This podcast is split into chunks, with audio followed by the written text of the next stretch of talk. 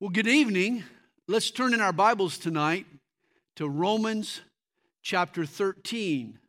Romans chapter 13. And if you don't have a Bible tonight, as always, if you'll raise your hand, one of our ushers will come and put a Bible in your hand that you can read along tonight. And if you need that Bible, you keep it as your own.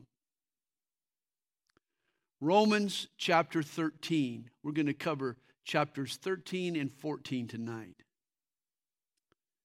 Let's pray before we begin. Father, thank you for your word.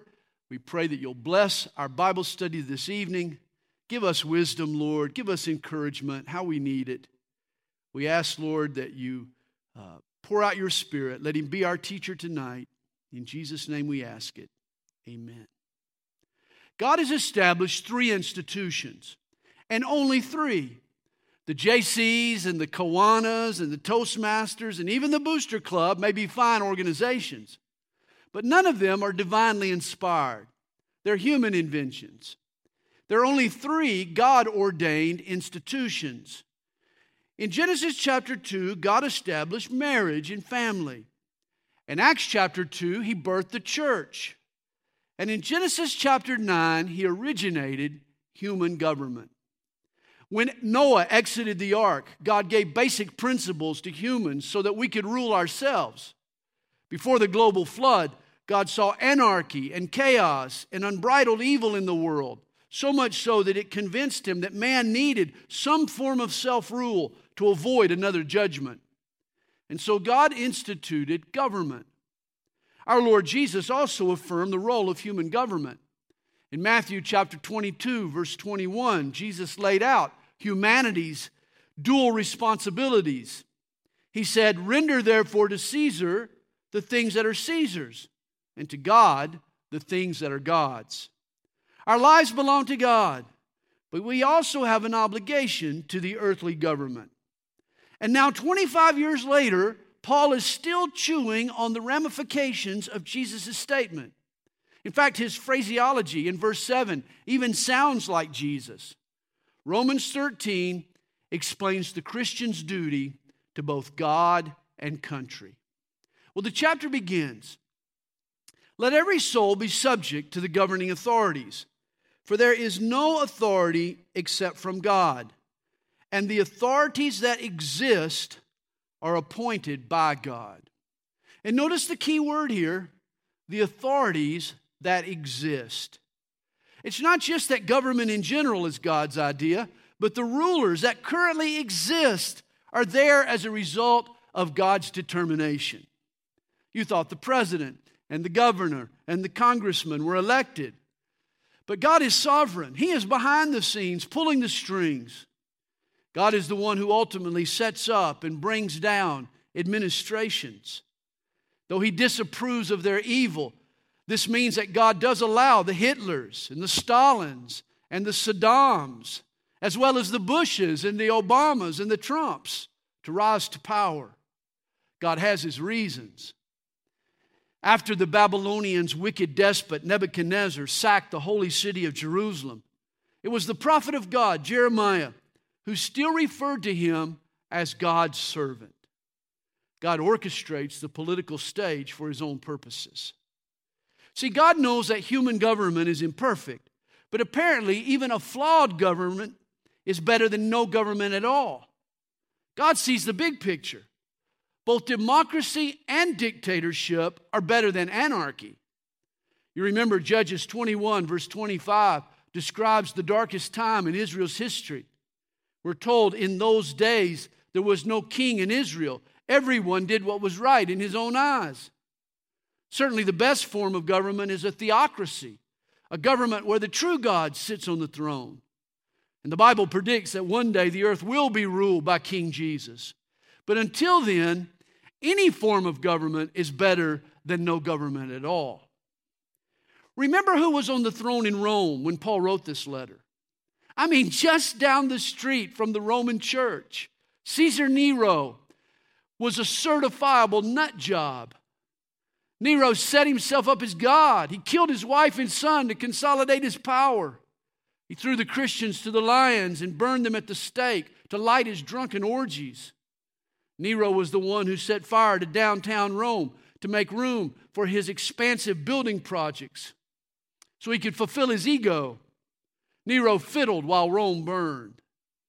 The Caesar was a madman. And yet, Paul is crystal clear concerning God's will that despite the personality holding the office, Christians need to respect and obey the governing authorities. Well, Paul continues his instructions. Therefore, whoever resists the authority resists the ordinance of God, and those who resist will bring judgment on themselves. Building code inspectors and fire marshals, all kinds of authorities can seem tedious and bothersome and irrelevant. I actually once had a Gwinnett County code enforcement official write me a ticket for parking a couple of my cars in the pine straw beside my house. I was livid. It's my pine straw. But I ended up complying for as long as the law isn't immoral or unbiblical, even if I think it's stupid, which I do sometimes, I need to submit to the governing authorities. In those rare cases where the law of, God, the law of the land conflicts with the law of God, the Bible teaches we must obey God rather than man. But that's a rare situation. Generally speaking, God uses human government to keep civilization civil, and that's a good thing. Paul says, For rulers are not a terror to good works, but to evil. And I remind myself of this whenever I'm cruising down the interstate. Hey, as long as I'm driving the speed limit, I've got nothing to worry about. My driving is no terror, it's terror free. You become terrified only when you break the law. He says, Do you want to be unafraid of the authority? Well, then do what's good, and you will have praise from the same. For he is God's minister to you for good. But if you do evil, be afraid, for he does not bear the sword in vain, for he is God's minister, an avenger to execute wrath on him who practices evil. Generally speaking, legislators and policemen don't pick on good, law abiding citizens. Laws are written to restrain the bad guys, not hassle the good guys. You know, the flood in Noah's day proved that God is faithful to punish evildoers. But after Genesis 9, the tool that God used to help with this task was human government. Here in verse 4, notice, Paul calls our police officers God's minister. And notice he bears the sword, or in our day, packs the Glock. God issues the policeman a weapon. One day, Jesus will return to earth to visibly rule the world and right all wrongs. But until then, God restrains evil and punishes evildoers and maintains an orderly society through the institute through the instrument of human government. Notice verse 5. Therefore, you must be subject, not only because of wrath, but also for conscience sake. In other words, our motivation for observing the law shouldn't be just to avoid punishment. We should respect the God given authority the law represents, whether that law is a speed limit or a building code or a lame brain prohibition about parking your car in your own pine straw. Still can't get over that. If believers can't submit to the authorities we can see, how can we tell others to submit to God's authority, an authority we can't see? Trust me, when a Praise the Lord bumper sticker goes sailing down the interstate at 90 miles per hour, it is a sorry witness. Once there was a policeman, he was making some extra money after hours, he was enforcing the dress code at this ritzy restaurant. When a man walked in with a jacket but with no necktie, it was against protocol. The police officer refused to let him enter. Well, the rebellious patron, he got mad. He goes back to his car. He wraps the jumper cables around his neck. He comes back in and he shouts, Hey, now I'm wearing a necktie. The cop glares at him and says, Okay, but you better not start anything. Here, Paul is saying, just obey the governing authorities and you'll avoid a lot of trouble. For because of this, you also pay taxes, for they are God's ministers attending continually to this very thing. Now, not only does Paul consider a police officer God's minister, but believe it or not, he uses the same term for a tax collector. Imagine an IRS agent, God's minister. Which reminds me, did you hear about the guy who walked into the IRS office and sat down? When the receptionist asked him if she could help him, he responded, he said, No, I just want to see the people I've been working for all these years. Hey, I hate paying taxes, but I do it. For God has commanded me to pay the taxes that I owe. Paul says, Render therefore to all their due taxes to whom taxes are due, customs to whom customs, fear to whom fear, honor to whom honor. Notice the two terms here taxes and customs. The word translated taxes refers to an annual tax, similar to our income tax or perhaps a real estate tax, while custom referred to a tax on goods, sort of like our sales tax. And Paul says that we should pay them both.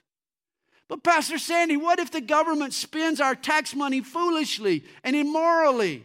Are we still supposed to pay the taxes? And the answer to that is yes. Do you think for a moment the taxes paid to Nero went to opening Christian schools and old folks' homes? No way. You're dreaming. Paul knew at least a portion of Rome's tax base was spent on wild orgies and pagan idolatry. Paul knew that their taxes paid for circuses and carnivals, and yet he told the Romans to pay their taxes anyway. You know, I signed my 1040 form, I put it in the envelope, I seal it up, I drop it into the mailbox, and from then on, God holds the politicians responsible for how that money gets spent. I've done my duty. My God given responsibility is to pay my taxes. You know, historians tell us that Roman taxes were more exorbitant than even what Americans pay today. And yet, early, early Christians paid every single dime they owed. Second century church leader Tertullian once said, What Rome lost by the Christians refusing to bestow gifts on their pagan temples, they gained by their conscientious payment of taxes. God has ordained government, and it's funded by us. Verse 8 Owe no man anything except to love one another, for he who loves another has fulfilled the law. When I paid off my house, a great burden rolled off my shoulders. What a blessing it was. I now owe no man anything but to love one another. Of course, some Christians see this verse as a blanket prohibition against all borrowing.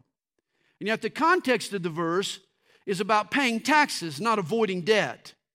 Our taxes are a debt that we are all obligated to pay. And here's what people do they make a huge deal out of the first half of the verse, oh, no man anything, and they ignore the later, latter half of the verse, except to love one another. Certainly pay what you owe. Better to not even go into debt. But remember, our debt of love is never paid. For if we love other people the way God has loved us, we'll be perpetual debtors. He says, For the commandments, you shall not commit adultery, you shall not murder, you shall not steal, you shall not bear false witness, you shall not covet. And if there is any other commandment, are all summed up in this saying, namely, you shall love your neighbor as yourself. Love does no harm to a neighbor. Therefore, love is the fulfillment of the law. Here, Paul lists the second tablet of the Ten Commandments how we're to treat our fellow man. You know, realize the commandments and law were given because God wanted the Hebrews to know what love looked like. But once Jesus put love in our hearts, the written rules became obsolete. Love fulfilled the law. Real love won't lust after a neighbor's wife or kill another person or steal or lie. It will give, not take. Verse 11, and do this, knowing the time that now it is high time to awake out of sleep, for now our salvation is nearer than when we first believed. You know, God intends for His church, both in the first century and in the 21st century, to live our lives in light of an overshadowing truth. Jesus is coming back. This is what Paul and his first century pals believed, and this is what the church today should believe. You know, once a little boy, he heard the grandfather clock malfunction. It chimed 15 times. The boy shouted, Mommy, Mommy, It's later than it's ever been before. And that's certainly true of today. We see the signs of the end times all around us a proliferation of natural disasters, the rebirth of the nation Israel, globalism, unity in Europe, hostility toward the Jews, a desire to rebuild a third temple in Jerusalem, etc., etc. But wherever we are on God's timeline, there's one certainty it is later than it's ever been before. Time is running out, if for no other reason than we're getting older. Our salvation is nearer to us than when we first believed. And if you're going to make a splash for Jesus, better start now. Wait much longer and it'll be too late.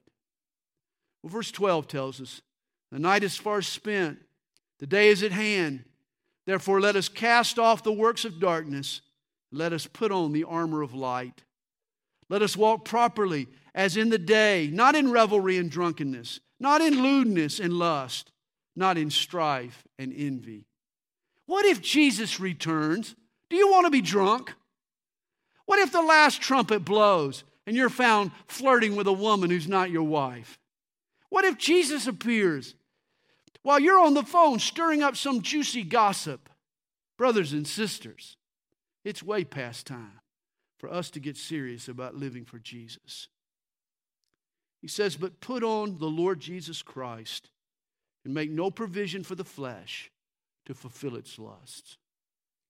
You know, we've been talking about this on Sunday mornings. To put on Jesus means to develop a new identity, a new mindset, to gear our lives around spiritual pursuits, not sinful lusts. Christianity, in a nutshell, is make no provision for the flesh. That is, cast off old habits and sinful desires and put on Christ. Live your life dead to sin and alive to God. Well, let me begin chapter 14 with an old Southern expression of which I'm really fond. Here it is A bulldog can whip a skunk, but is it really worth the effort? In other words, there are some battles not worth fighting. And such was the case in the church at Rome. Believers in Jesus were embroiled in battles over non essential, supplemental issues.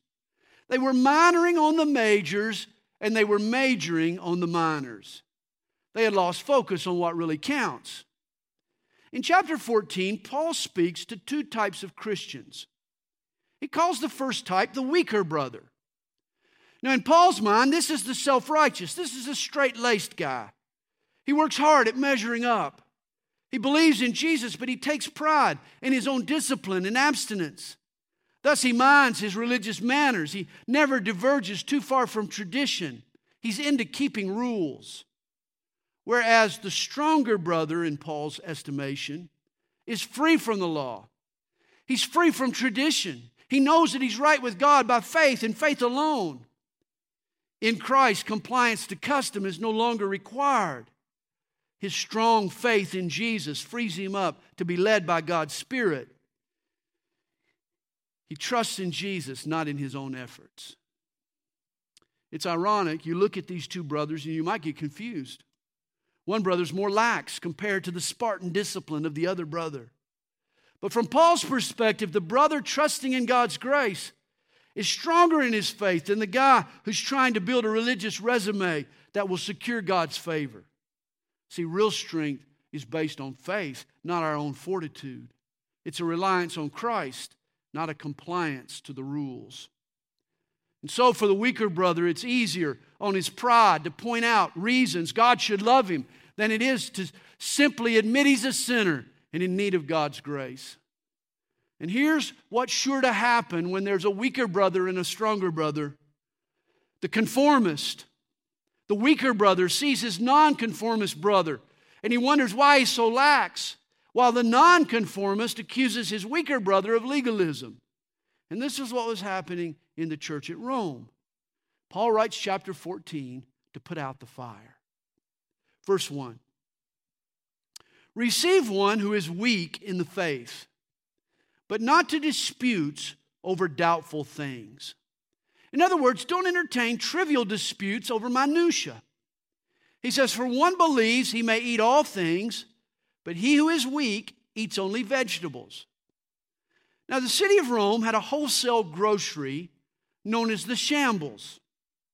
There you could purchase quality meats at a cut rate price. And church members were shopping the shambles. The shambles, though, got its meat from pagan temples. Idolaters would come with their sacrifices. The priest would offer them to the idol, and then they would use the extra cuts to turn a profit for their false prophets. Stronger believers weren't bothered by tainted meat. In their minds, meat was just meat. Their standing with God was based on the faith they put in Christ, not the food they put on their plate. These libertarians felt free to cook out. But the weaker brothers, those who trusted in the do's and don'ts, were appalled at the thought of eating anything that had been desecrated to an idol. This was guilt by association. To them, eating meat was equal to worshiping idols. To the vegetarians, the ground round was out of bounds. Now, obviously, most of us have never agonized over the spiritual implications of what we purchase from the meat market. This seems like an irrelevant issue to us. But how we handle these non essentials in church life is terribly important. Usually, Christians divide and fellowships fracture, not over the major issues, rather, they split over minor concerns. We tend to agree on the essentials, but it's the non essentials that cause us to polarize. We get picky and then we pick on each other. Our judgmental spirit spoils the sweetness of our unity and our fellowship. As Paul puts it in verse 1, we tend to get distracted in disputes over doubtful things. And so he says in verse 3 Let not him who eats despise him who does not eat, and let not him who does not eat judge him who eats, for God has received him. Who are you to judge another servant? To his own master he stands or falls. I am not your Lord, and you are not my Lord. When it comes to non essentials, we all answer to Jesus, not each other. You know, we're all at different stages of maturity. There may be healthy reasons why a weaker brother holds to a conviction that you felt free to lay aside.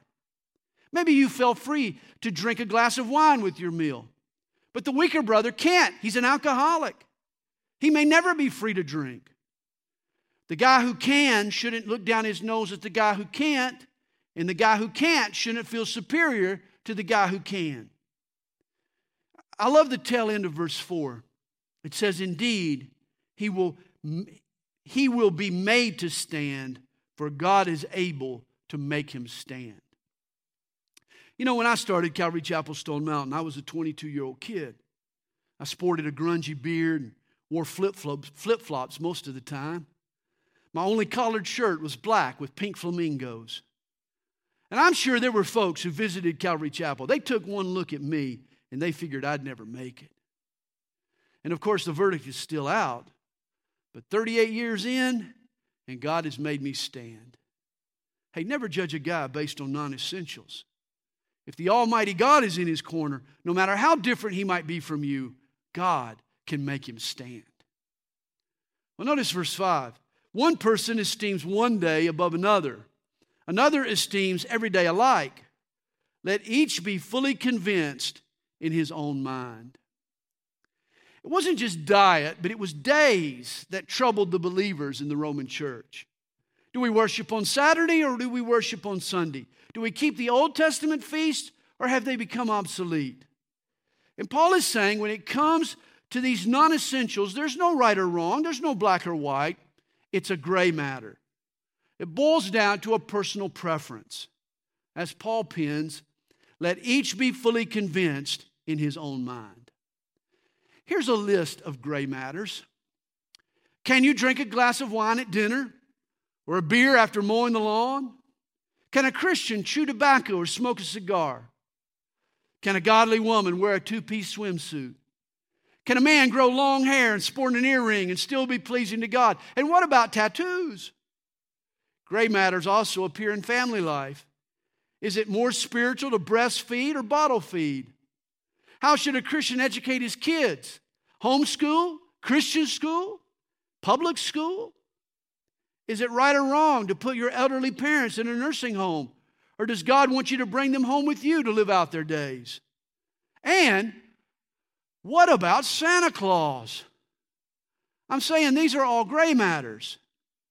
Worship styles and church etiquette are also subject to personal preference. More gray matters.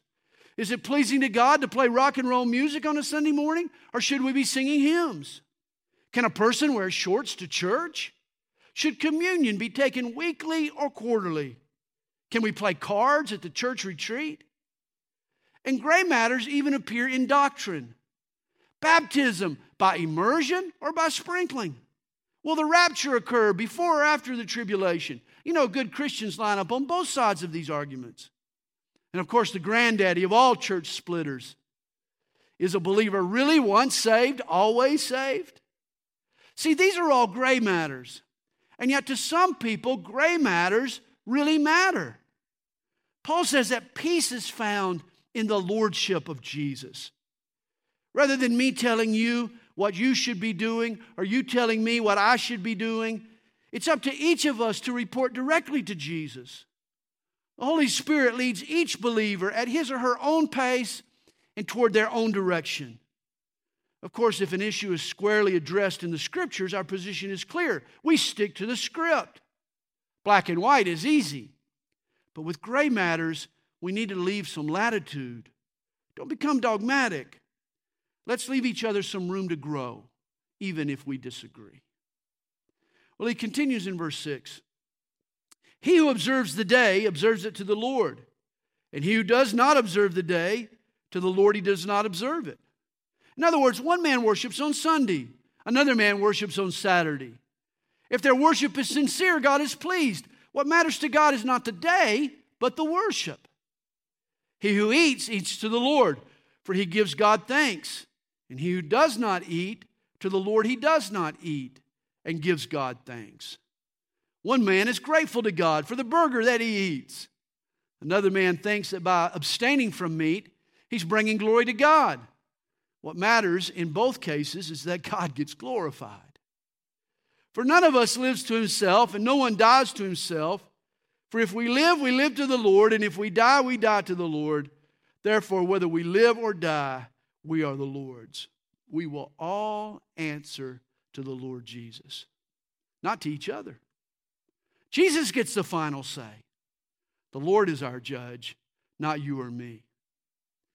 For to this end, Christ died and rose and lived again, that he might be Lord of both the dead and the living. Jesus paid the ultimate price to be Lord of the church. He died and rose and lived again. Before any of us usurp his place to judge a brother, we need to take a long look at ourselves. Do we really want to take over as Lord? Jesus has won that right, not you or me. We need to let Jesus be Lord. You know, my fourth born child was a late walker. Thankfully, he eventually caught up. He played college baseball. But the reason he crawled for so long is that he lived in a house with three other siblings. The poor little fellow didn't have room to walk without getting knocked down. And you see, this is what keeps a lot of babes in Christ from learning to walk. We don't give them room to grow. They don't feel the freedom to make a mistake. They're afraid that if they mess up, they'll get knocked down, so they just crawl. Real spiritual growth involves some risk. It's easier to sit back and be told what to do than it is to step out and learn to follow Jesus for yourself. Verse 10 tells us, But why do you judge your brother? For why do you show contempt for your brother? For we shall all stand before the judgment seat of Christ. For it is written, As I live, says the Lord, every knee shall bow to me, and every tongue shall confess to God. So then each of us shall give an account of himself to God. Every one of us is accountable to God. Believers will be judged differently than unbelievers, but Jesus will be the judge of us all. That's why it's foolish for us to judge each other. Always remember the motto in essentials, unity. In non essentials, liberty.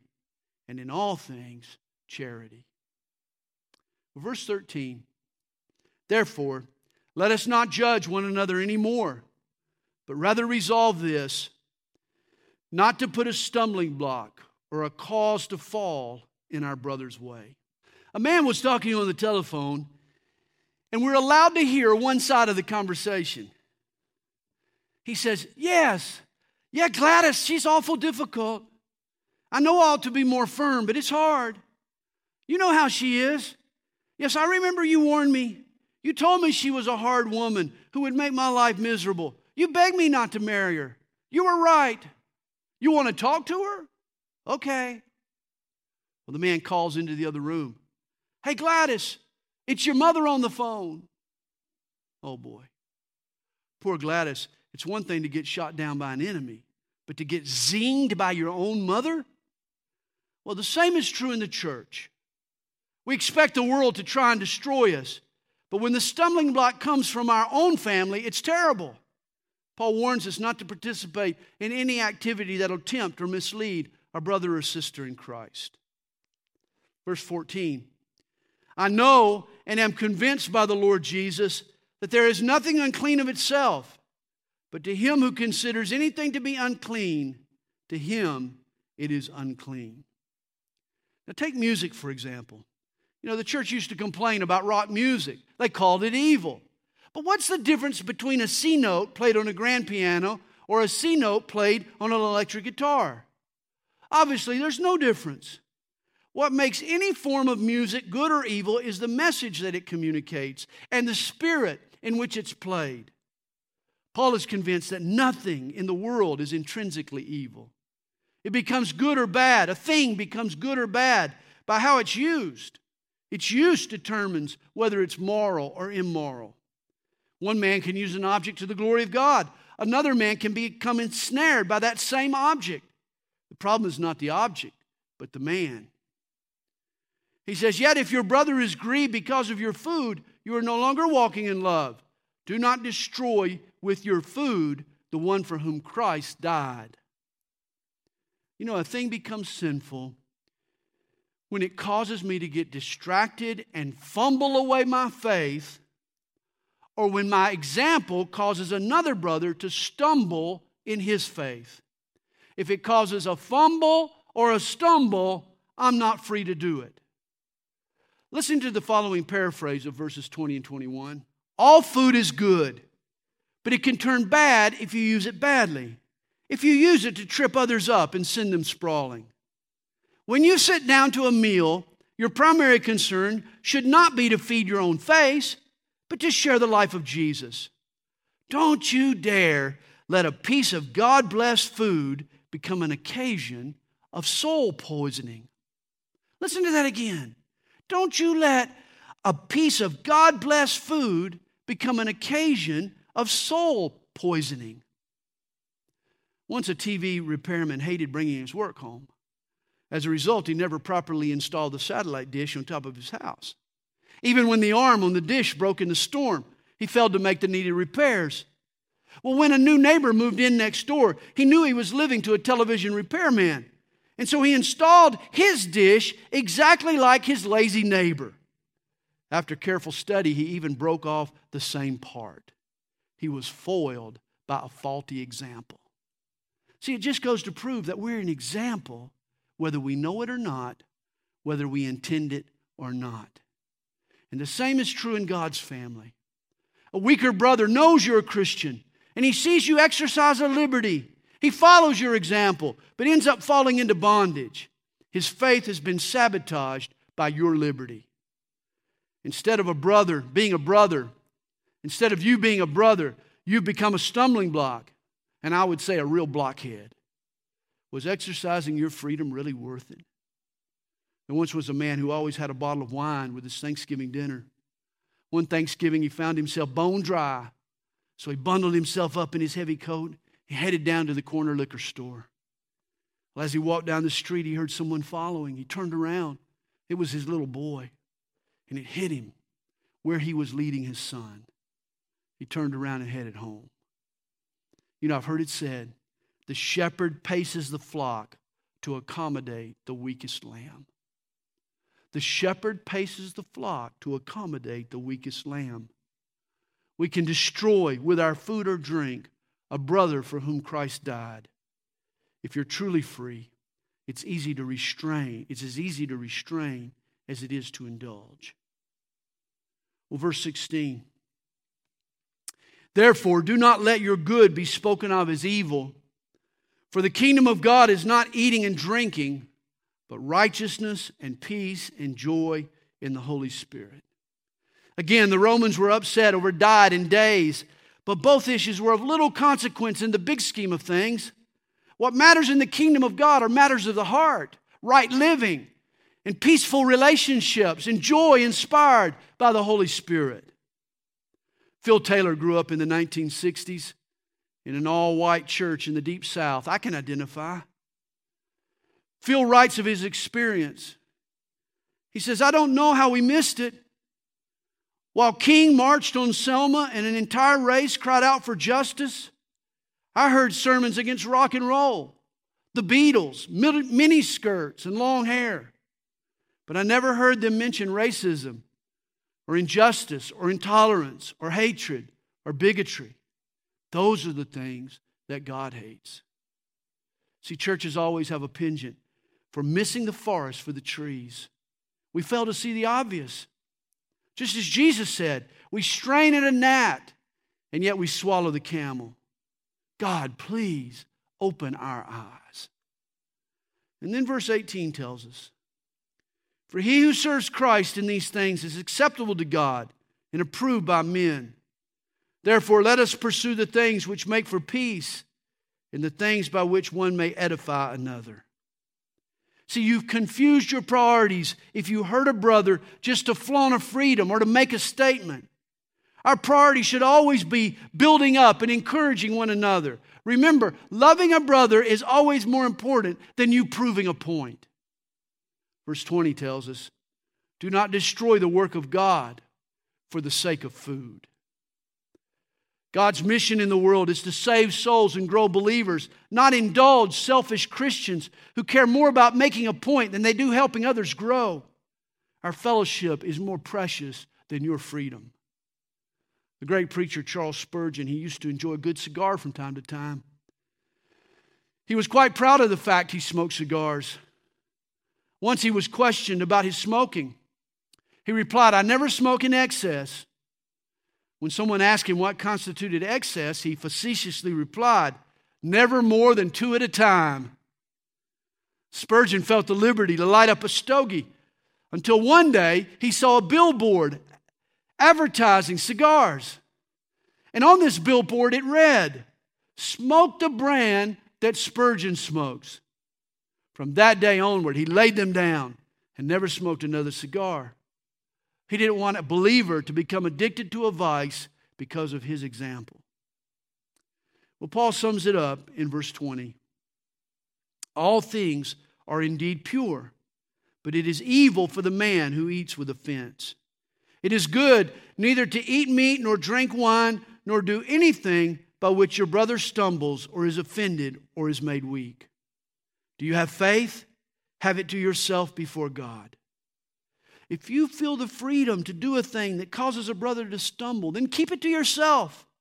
You're not free to flaunt that freedom. He says, Happy is he who does not condemn himself in what he approves. See, a believer's freedom can become a sin if he or she doesn't exercise it lovingly and responsibly. But he who doubts is condemned if he eats, because he does not eat from faith. For whatever is not from faith is sin. If your freedom causes someone else to violate his or her conscience, then it becomes a sin.